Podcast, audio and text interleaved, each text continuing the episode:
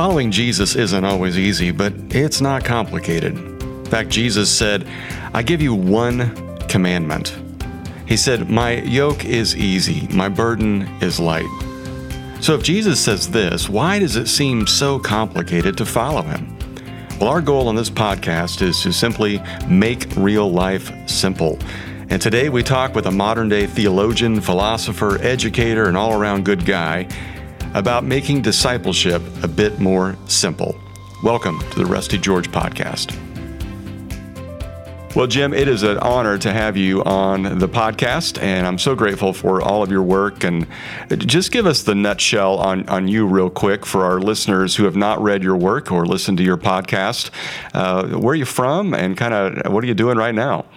Well, I think for somebody who doesn't know me at all, uh, I've been a professor at Friends University for uh, almost 30 years. This will be my 30th year at uh, in Wichita, Kansas, and I have been um, a person who's written and spoken and taught a lot on Christian spiritual formation. Um, I was mentored by Richard Foster and Dallas Willard, and so I continue the legacy of, of their work. I like to think. So if, if listeners know anything about those guys and their books, um, I, I, kind of continue that work. And but I grew up in Denver, and I I uh, been in Wichita for a long, long time, obviously, and um, I, uh, I, I travel a lot and speak a lot. I have a family. Uh, my kids are now grown, and it's a beautiful thing to see them living their adult lives now. But uh, yeah, it's that. That's kind of the, in a nutshell what I do. I did get to know Rich Mullins, a dear friend, and wrote his biography. Probably a lot of your listeners might connect in that way. Mm-hmm. Well, I think that's how I first came across your writings uh, because even though I, am from Wichita, we never crossed paths. We have mutual friends, uh, but when after Rich passed, you, you wrote that biography about him, Arrow Pointing to Heaven, which was just fantastic and and a great read for for anyone who is kind of new to the music of Rich Mullins. Uh, I've passed out the the movie a few times to people, but I've also passed out your biography about him to artists, and I found that it, it really helps them connect their artistic mind to um, what's often a flat reading of the Bible, as we have discussed. Um, so I, I just I, I, really appreciate your work, but I, I would love to know for our, our listeners. I mean, obviously, you write a lot about discipleship. You've edited books which are basically devotionals for people and, and, really include a lot of ancient fathers, ancient writers that many of our listeners may have not heard of before. You have this fantastic podcast called Things Above, which is about a 12 minute uh, devotional, which is great to listen to on the way to work. Thanks. Um, obviously, you've got the Apprentice Institute that you lead out of Friends University. You do so much work on the discipleship side of, of things. And you hear this debate oftentimes in churches between evangelism and discipleship. I, I kind of believe they're the same thing. But from your perspective, kind of what's your take on the best way disciples are formed? Uh, I think our friend John Ortberg has said that disciples are not mass produced, they're handcrafted. Um, so w- when you think about how you go about these things, and after your time with Dallas Willard and Richard Foster. What's what's your take on the best way we become disciples? Well, that that's fantastic, Rusty, and I'm glad you quoted John. Uh, he is a a fellow Willardian and brother, uh, mm-hmm. and he's spot on. I think that in, the way it works is that it, spiritual formation, discipleship, Christ likeness are are more caught than taught, mm-hmm. as we say, and I think that it has to do with being around people who have that life. And somehow, in the process of interacting with those who have that life, we pick up their narratives, we pick up their practices, uh, we see a life that they are living that we desire, and we want to step into it. Uh, and I, I, think one of the first examples, obviously, was Jesus and the disciples. Hmm. And they, they looked at him and they thought, where is this guy coming from? What's he about? He's he's living in another time zone, and I want to live that life. And then you see it with Paul and Timothy, where uh, he invested in this this younger man, and and then Paul went on, or Timothy went on to to do work, and and Paul was pretty bold. He said, you know, do imitate me. He literally said that. Mm-hmm. So that's been my experience. What because I was with Richard Foster as a college student, and I watched this guy live a life that I had not seen before, and I thought this guy doesn't just sort of know about God; he actually knows God, hmm. and he and he and his prayer life is is vibrant and real. And I just said, teach me to do what you do, and same with Dallas.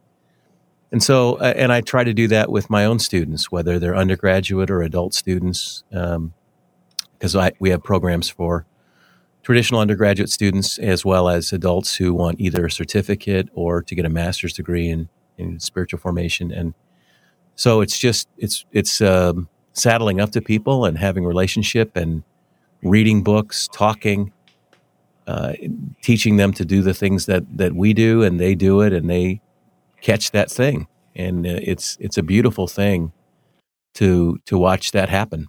I, I feel like a lot of your writings talk about replacing the false narratives in our mind. I, I think about the good and beautiful God. What, what, a great work that was, and and you talked in there. You had these. Uh, these soul training moments in there where you could practice various things. It, it, seems like our culture is is catching up to this idea of of meditation and mindfulness, and oftentimes it's uh, a little bit misdirected. But this is something that the the Desert Fathers and and the, the church has been practicing uh, for many many years, and it seems like a lot of your writings and certainly your podcast direct us to replacing these false narratives with the Jesus narratives of our lives and what it is we're supposed to not only think upon but believe about ourselves. Uh, what do you think the the number one, two, or three, you know, narrative I should say that we often believe about ourselves that's false? Um, you know, and what are the things that people are struggling with the most, and and what's the Jesus narrative that you often refer them to to replace that with? That's a great question, Rusty. I, I would say that the, well, A.W. Tozer said the most important thing about a person is what they think about God, or as he put it exactly, what comes into their mind when they think about God. And I think that's, I mean, it's a big statement, the most important thing about a person. Hmm. Uh, but I think he's right because if you, if let's say a person is a believer, right, they may be just an agnostic, but they're not an atheist, they have some belief in God or maybe they're a Christian or whatever it is. Well, how they conceive God is going to determine everything about their lives because if there is a creator of the universe, a creator of each one of us who's bigger than us, how we think about that person is crucial. And so if we if we posit the idea that there's this angry judge in the sky who's keeping track of everything that we do and is poised to punish us, and frankly, that's a dominant view. In fact, a, a study done at Baylor, I think 38% of American Christians have that view. If that's what you think about God, that's going to determine your whole spiritual life. Hmm. Because you're going to orient your life around this angry God, trying to get that angry God not as angry, and maybe through going to church, reading your Bible, doing not trying not to sin, whatever it is, mm-hmm and uh, you're going to have a very distant relationship with that God. But if you, and, and, you, you said it so well, if you adopt Jesus narratives about who God was, then you're going to see that, wait a minute, this God is not like an angry judge, but by a, but like a loving father or a loving parent. Let's just, let's maybe get general, gender neutral on that. Mm-hmm. And let's say, what's the, the best version of some parental person who's, who's who just lives in complete love toward their child and wants nothing but the best for them, loves them even when they mess up, uh, isn't want doesn't want to punish them, maybe disciplines them if necessary because that's a part of love. Mm-hmm. But this this idea that the Trinity is a community of loving persons, and that's what Jesus revealed. And so, if you just take his theology alone, because he said, "If you've seen me, you've seen the Father," So if we look at Jesus, how he acted, what he said, what he did, how he talked about God, you end up with this, well, to use the title of my book, a good and beautiful God who is the most glorious being in the universe and as Dallas said, the most joyful being in the universe. There's one to try on. Right. Because a lot of people can't even think about, wait, God being joyful, but he is. And so eh, to me, I think that's the number one issue or narrative is what comes into our mind when we think about God. And if I can think about God the way Jesus thought about the God and taught about God, then I'm in, I mean, that is huge. That alone is going to change the trajectory of my life. Second, and not to go on too long here, but second, I think our narratives about who we are. Hmm. Uh, it's not just who God is, that's the huge one. But then, secondarily, but related, is how do I think about myself? Because just as people think about God as an angry judge who wants to punish them, many people also think about themselves as a despicable, slimy, awful worm, deficient, broken, ugly, not enough, on and on and on. and those horrific, toxic views of ourselves also doesn't match with what Jesus was teaching. Because he looked at the most broken person and said, uh, God loves you. And, and it, uh, the woman caught the woman uh, at the well who was living in sin, as we say, whose whose life was a wreck, and he basically he didn't judge her at all. He just said, "Hey, I have some water that you're never going to thirst again." He didn't say shape up, get better.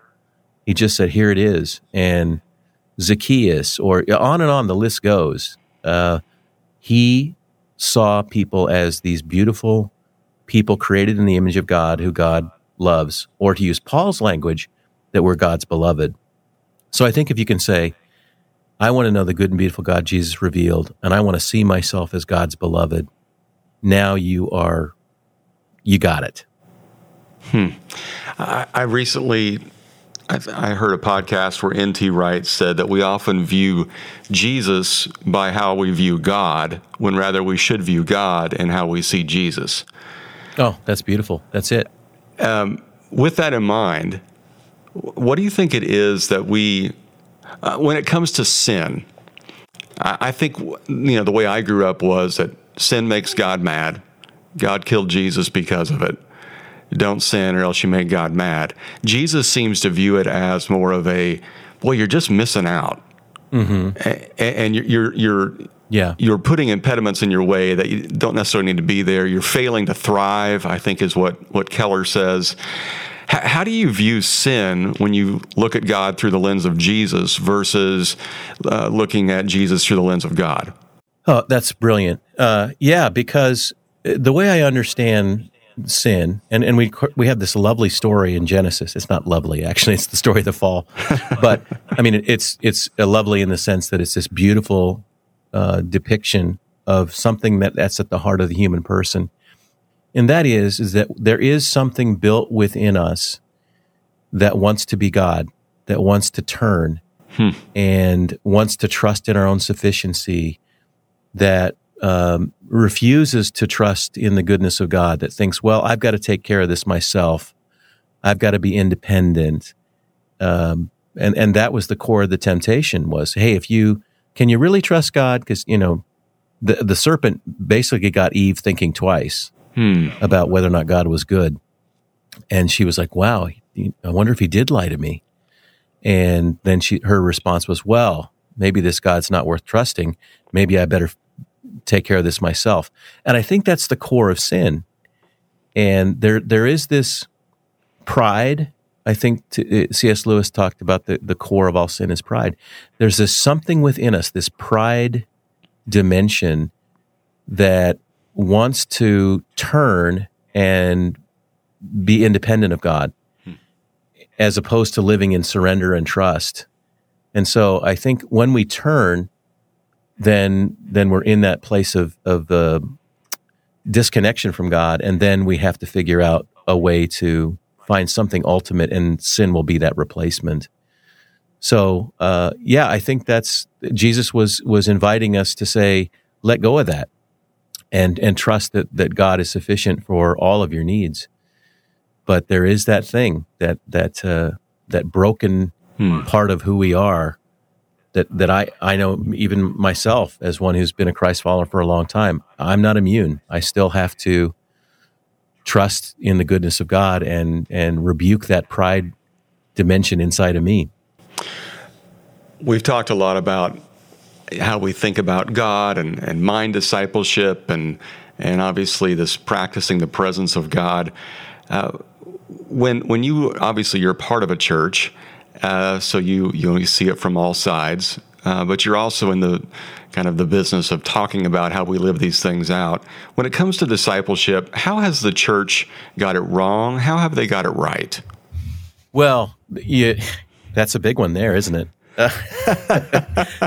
that's you, are touching on a, a big one, and but I think it's it's fair to say that the church is is God's best arrangement for His people, and nothing has ever improved upon upon that. And so that's mm-hmm. why I love the church. That's why I'm a part of the, the local church because it's the place where I go to be shaped and formed through the stories, through the prayers, the practices. They make me who I am.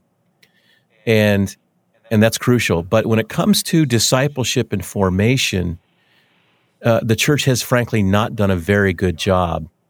And I, I say that because if you look at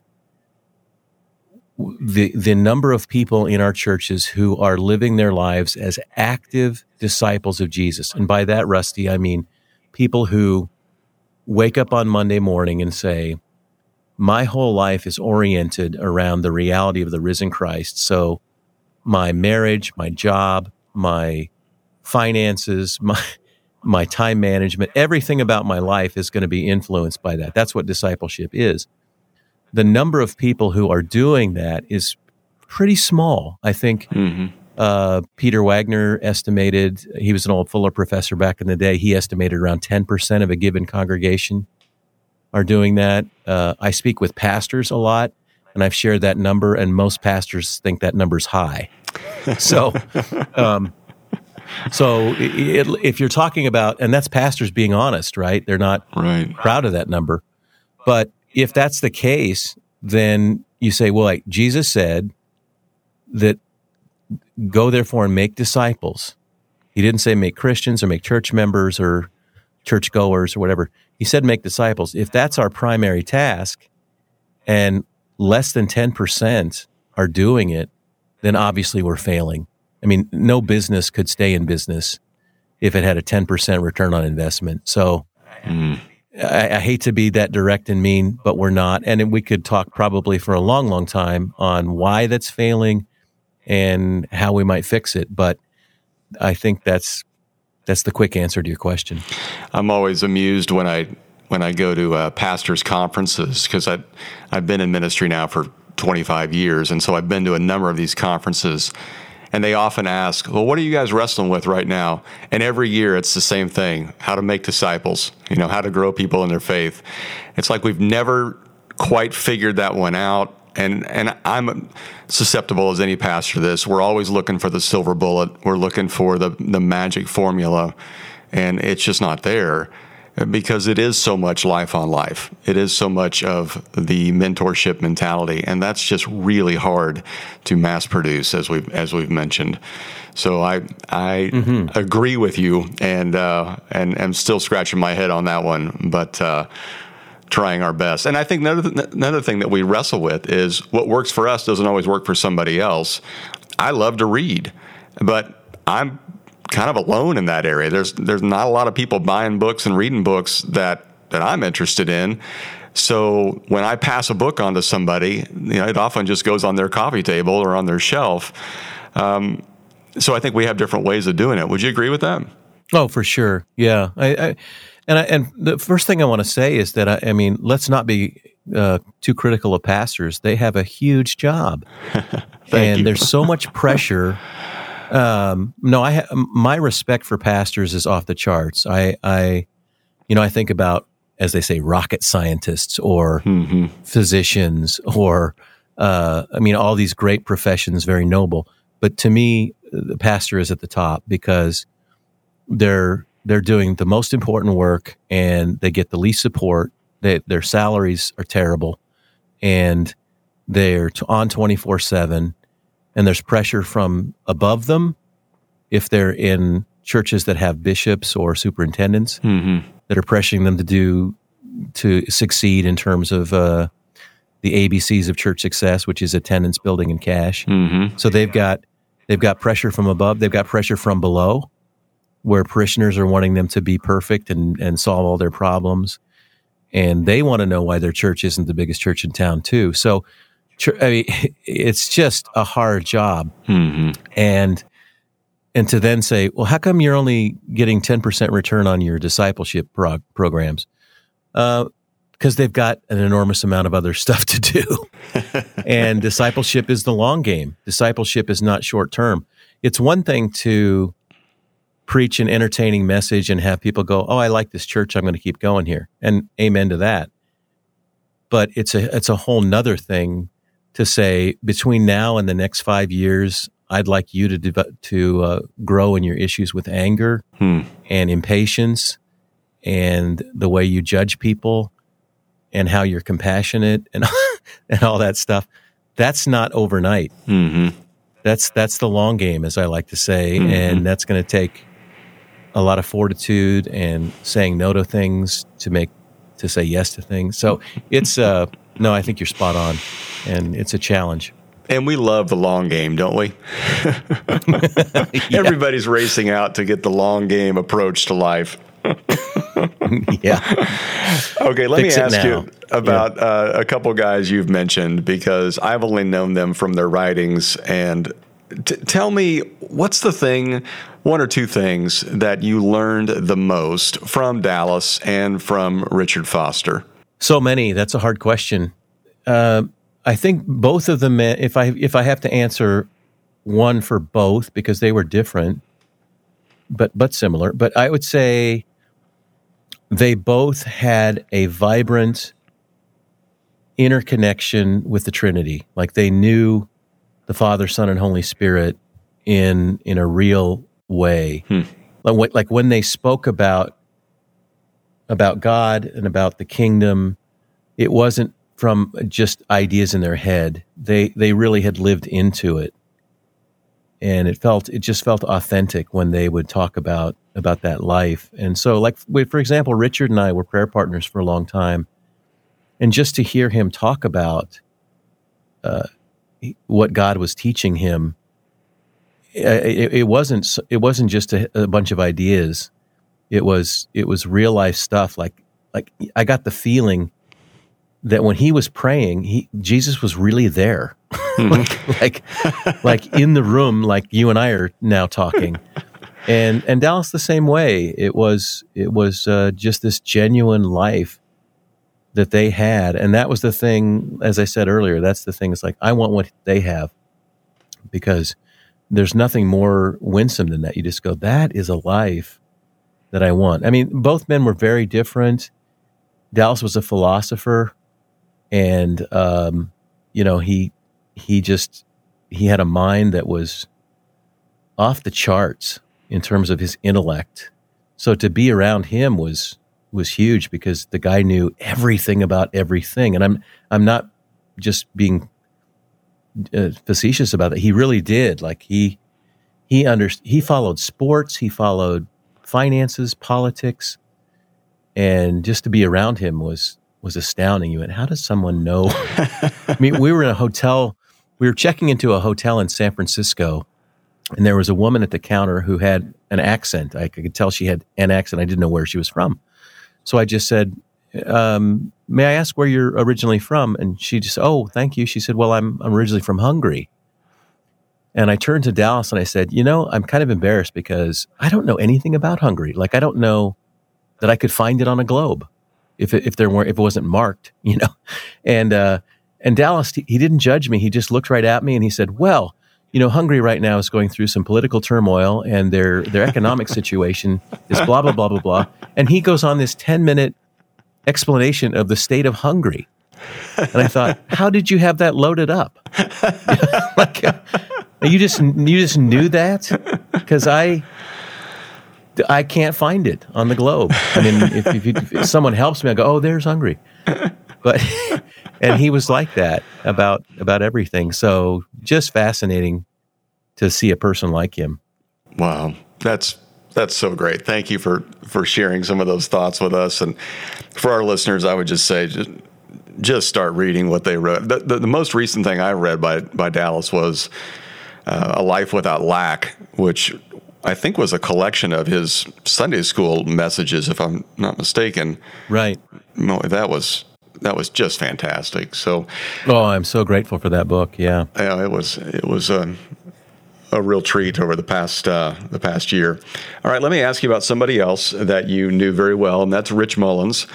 And for our listeners who are, are not really aware of, of his life, um, this is a guy that was at the apex of the Christian music world back in the early 90s and, and left it all to go teach music to kids on an Indian reservation um, in New Mexico. But in between, he lived in Wichita, where I believe he lived in your attic. Is that correct? Yeah, an attic apartment. So okay. I don't want people thinking he was he was literally like you know uh, uh amidst a bunch of boxes with dust. He it was an actual it was an attic that was converted into an apartment, had a bathroom and a bedroom and so forth. Uh-huh. But yes, he did live there for two years.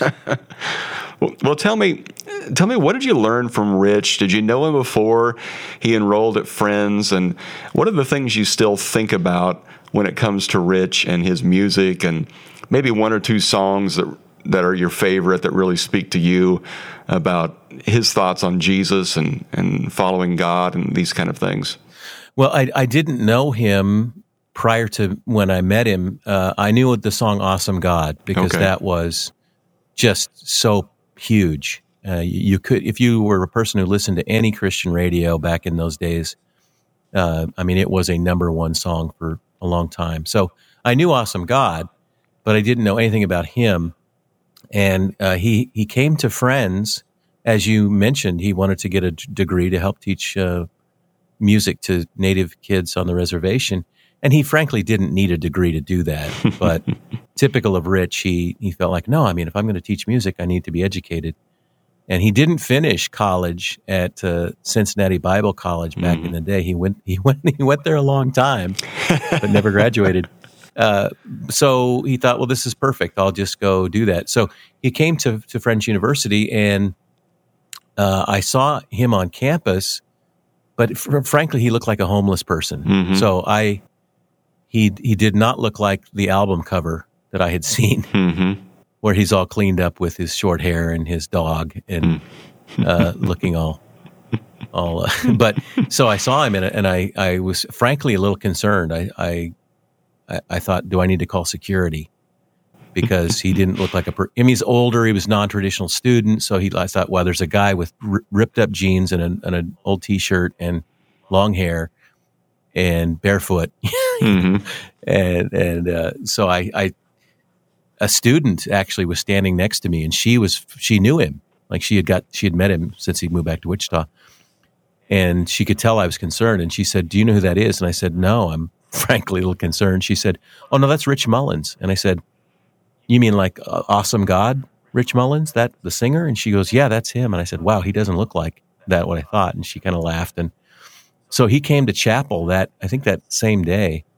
And back in the day, I ran our chapel here. And so afterwards, he introduced himself. And, uh, and then that night, he actually came to our house uninvited. He just knocked on our door about 10 o'clock at night and uh, said, came in. And my wife and I started talking with him, and I think he stayed for about three hours. Oh my goodness! and yeah, it was it was totally bizarre. And then he just kind of like the the cat you you give milk to that just just keeps coming back. He just kept coming back.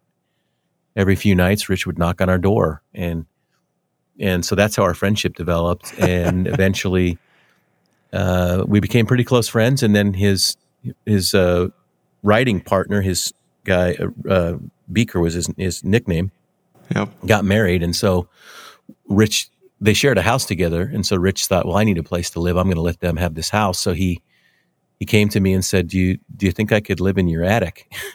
and I said, like, well, I have to ask my wife. And so I did. And she said, sure. And so he, that's how he moved in. And then we just spent an enormous amount of time together. And that's where we came, became really close.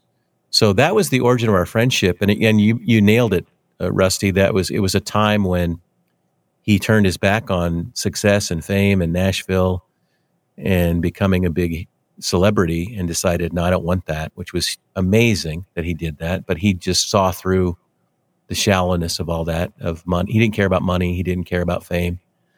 So uh, he just cared about Jesus and the kingdom and wanted to make a difference. He cared about the plight of native peoples. And so uh, he lived with us while he was preparing for And it was just really weird because here's this internationally acclaimed singer songwriter and he's taking band practice and he's in the choir. And, and, and I'm just, it's so funny to me. And he was so intimidated by the band professor because uh, I mean, he played the French horn badly, and he played the cello, and he played all these, and because he just had to pick instruments, and uh, he was so intimidated by the band professor. And I would like, Rich, you're like famous, like you travel around the world, and why are you intimidated by a, a little college band professor? But he, but he was, but he, he was a delight to to be with, and hmm. and his his love for God, his his artistic ability was off the charts, and that's I think what the world gets in his music. That how could someone write melodies and lyrics that are so beautiful and profound? It's it's it's a gift. Hmm. It's an absolute. I, I watched him. I, I, came home one day, and he'd been working on a song, and uh, he was on the front porch. We had a swing on the front porch, and he was playing the song on his guitar and he played a little bit and he and I he said, "What do you think?" I said, "It's great." And he said, "How about some coffee?" So I went inside. I made a pot of coffee. By the time I came back, the song was done, and it was it, it was the song "Brother's Keeper." Oh wow! And so he, he he had written that song in about fifteen minutes. Oh my goodness! And of course, it, you know, it wasn't fifteen minutes. It was his whole lifetime. He it took to write it, as they say. Right. But uh, but his giftedness to write was off the charts. You mentioned favorite songs. I would say um, of course, "Hold Me, Jesus" is yep. Is one of those songs that always hits me at a deep place, and oh, there's the, the list goes on and on. I would say, uh, uh, you know, step by step, "Awesome God." I love. Rich didn't like "Awesome God." He got tired of it because he had mm-hmm. to play it so much. Mm-hmm. But um, you know, I think the entire album of Liturgy, Legacy, and Ragamuffin Band, mm. that album to me is his magnum opus because yep. those there isn't a song on that album that's bad. I think every right. one of them are are masterful. So, yeah. What he did with that last song on on that album, "Land of My Sojourner," is just mind-boggling. Mm. The going back and forth between, you know, the the stories in the Bible versus where we live today.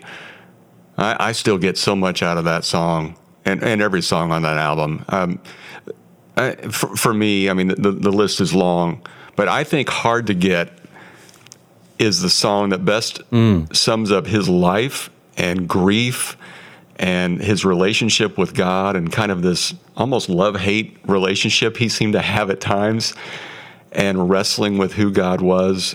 I just, I love the rawness of that song, which it just still moves me to this day. Well, I'm glad you mentioned that song because I haven't thought about that song for years. And you're right. It is, oh, it's an amazing song. So thank you. Mm. I mean, that's a great thing about, about a person who wrote so many great songs. You can forget uh-huh. some of them and go, oh, wow, that's great. Good job, Rusty. Because that's, I love that song. I hadn't thought about it for a long, long time. Well, I, I want to spend just a moment talking about. Uh, a difficult season uh, of your life, but Rich talked about this often, and I, I, think I think about it in terms of that song "Hard to Get" and understanding where God is and our our grief and our struggle. But but you and your wife had a, daughter by the name of Madeline who had multiple birth defects, if I'm not mistaken. Right. And Rich was around during that time, and and would say that he would often go pray his prayers uh, in her ear at night, even though she couldn't really hear. He viewed her as almost an angel. Uh, talk about just Madeline and and the, the, just the the struggle of understanding where God was in all of that, and after she passed away, just living with grief but moving through grief. What did you learn about God through that time? Wow, what didn't I learn? Because that was such a uh, that was one of those deep valleys where you don't want them in your life, but uh, when you've when you've gone through them, you can't believe all that you've learned. Uh, yeah, so yeah, Rich had moved away. He'd gone onto the reservation when my wife Megan was pregnant with our second child, and we had no idea there was anything wrong because the pregnancy had been fine. But at the very tail end, um, the child that she was carrying hadn't been growing, and so they did some tests and and were discovering some problems, and it, it ended up being that she had a uh, a chromosomal disorder, and uh, and that left her in a condition where she was a failure to thrive and grow. So hmm.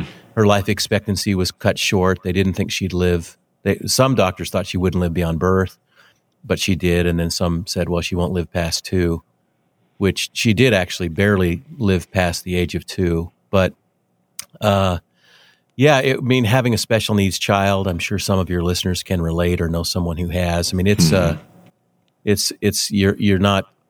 N- there's no way you're you're built for that. I mean, mm-hmm. children aren't parents aren't to be to bury their kids or to go through that kind of grief and suffering. So it was it, it was a deep valley. I mean, I'm glad that I had a, a strong, vibrant faith going into it, as did my wife. So our our faith wasn't taken away from us. We didn't distrust God in it, but it definitely made you question a lot. And uh, it made you take the things that you believe about God and about life and about the afterlife, about heaven, and all of that becomes very real. And uh, and Rich was, you know, he, he was very moved by Madeline, and uh, so much so, and it, it was typical of Rich. He didn't have a lot of words. Like when I talked to him on the phone, when I first gave him the news about her condition, uh, he was mostly silent, hmm. and it act frankly it made me a little mad because I thought, does this guy not care? Uh, I mean, he just was pretty.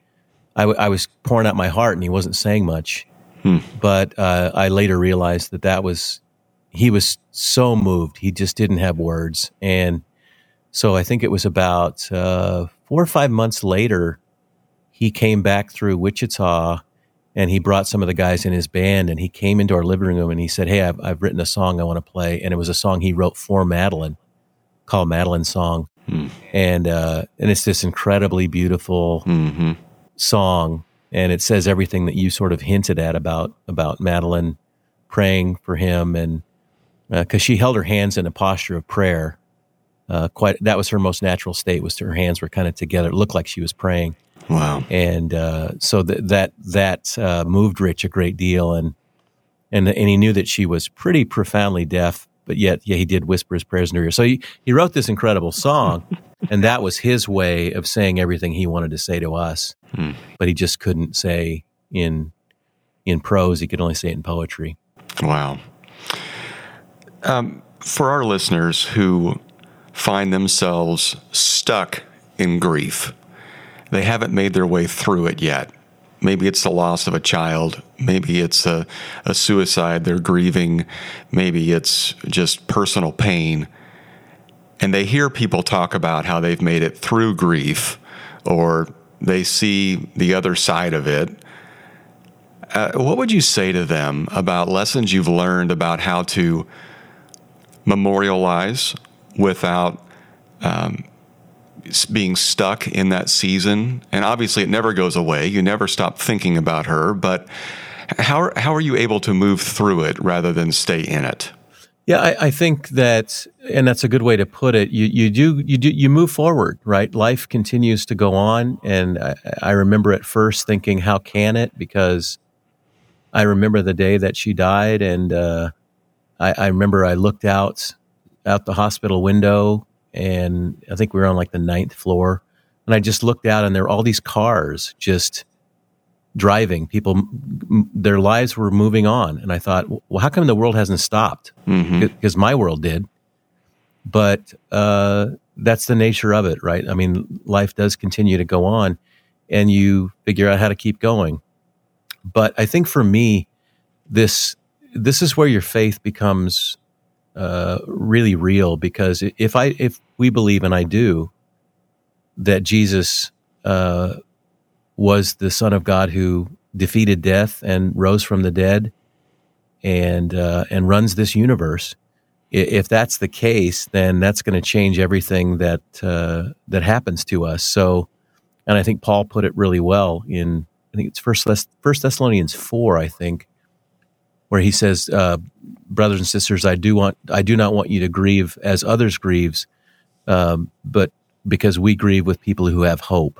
Hmm. And and that's I think, you know, hope is is that and Dallas Willard defined hope as certainty in a good future.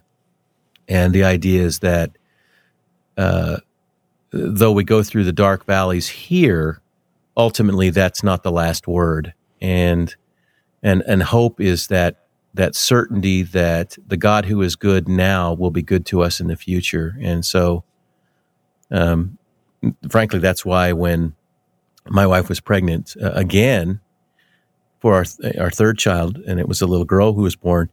Uh, we named her Hope, hmm. and we named we named her Hope because uh, that's what God had taught us that uh, there is a God who's good, and ultimately there's always hope. And uh, and and we do, and I love I love what Paul's saying. He said, "Look, no, we do grieve. We just grieve differently, because if you don't have that faith, that knowledge of this God who is good, and who has defeated death and runs the, all the thing I said, then you just have grief. You don't have anything else. But if you if you have that, then you grieve, but you have hope, hmm. and that changes everything. And uh, and it's a little corny, you know. I, I, I love the old Gaither song. you, know, you remember that old song "Because He Lives"? Oh yes. and, it, and I mean, it's an oldie but a goodie. But it, it, the lyrics just it's you know because He lives, I can face tomorrow. Uh, because he lives, all fear is gone. Because I know, oh, oh, yeah, he holds the future. Yeah, you have to say it with the with the three syllables. Uh-huh. uh, because I I know he holds the future, and life is worth the living just because he lives. And, right. Uh, can't really beat that. That's. I think that would be my word to anybody who's listening who has hmm. uh, struggle with grief or is in the midst of that valley. Is uh, he lives, and and and we can keep going. Wow. What a wonderful word for our listeners. And thank you, uh, Jim, for sharing that. Um, I, I want to close with just, I, I want to give you a free shot here of imagine you're listening or you're talking with a, a group of our uh, people from our churches and they're they're wanting to read something beyond what they've read off of the uh, um, typical Christian bookstore list and they want to read something with some depth. They, they want to read something that really challenges their soul or even comforts it, maybe something a little bit old. Uh, give us four or five of your favorites um, from some of the classic authors that would be a great place for some people to start.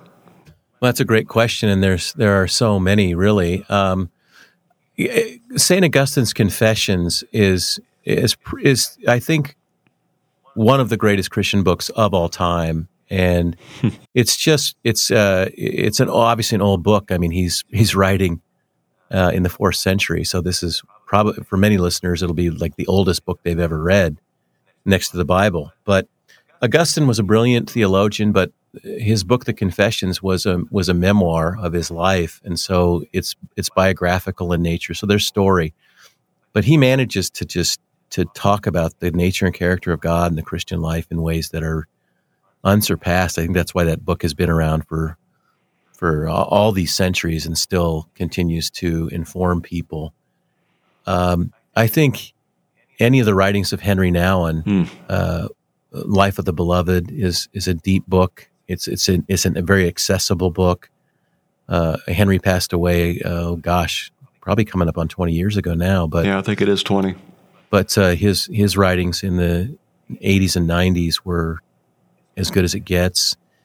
Um, Dietrich Bonhoeffer's Cost of Discipleship was is an unsurpassed book on on discipleship. Mm-hmm. Um, C.S. anything by Lewis would be would be worth it. Mere Christianity uh, changed my life to be sure. Uh, and, and and if someone likes fiction, the Chronicles of Narnia are quite brilliant mm-hmm. and uh, much more accessible than Tolkien's Lord of the Rings books, yes. although those are great too. But but Narnia is is very readable. Um, Saint Teresa of Avila's Interior Castle. Uh, there's again an older book. I mean, that's uh, gosh, coming up on 800. I don't know, not that long, six, seven hundred years old. But it, but uh, her book eh, about the inner life is that's that's a more challenging one. I don't recommend that one for everybody, but Mhm. Interior Castle is is uh, is quite good. And there's just so many. I could I could go on and on. I can't. Uh, I better stop there. Well, Jim, this has been uh, so rich and so uh, beneficial for for our listeners, certainly for me, and on behalf of all of us who have been impacted by your writings and by your life, uh, thank you. And your podcast is amazing, and please keep that up. Uh, don't stop that. That's so helpful for all of us. I will do. And, Thank uh, you. So so grateful for you. So. Uh, would you mind closing our time together by just praying for us, and uh, we'll just kind of wrap up that way this time. Absolutely. I'd be honored to do that. Gracious Abba, we give thanks that you have invited us into an intimate relationship with you.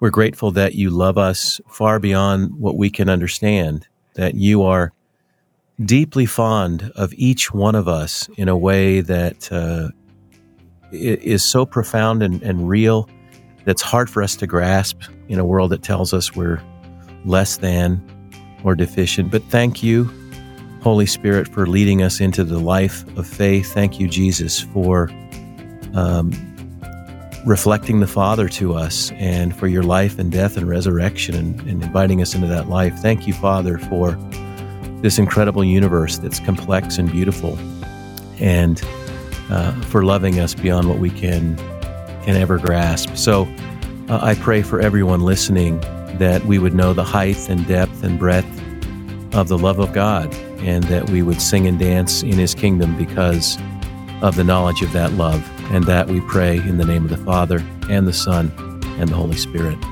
Amen. Well, thank you so much, and uh, I sure appreciate your time, Jim. This has been a blessing. Thank you, Rusty. It's been a blessing to me. Thanks. Well, thanks so much for listening. I hope you got as much out of that as I did, and just incredible stuff. Take a moment and share this with a friend, and I look forward to uh, talking with you again next time we're together.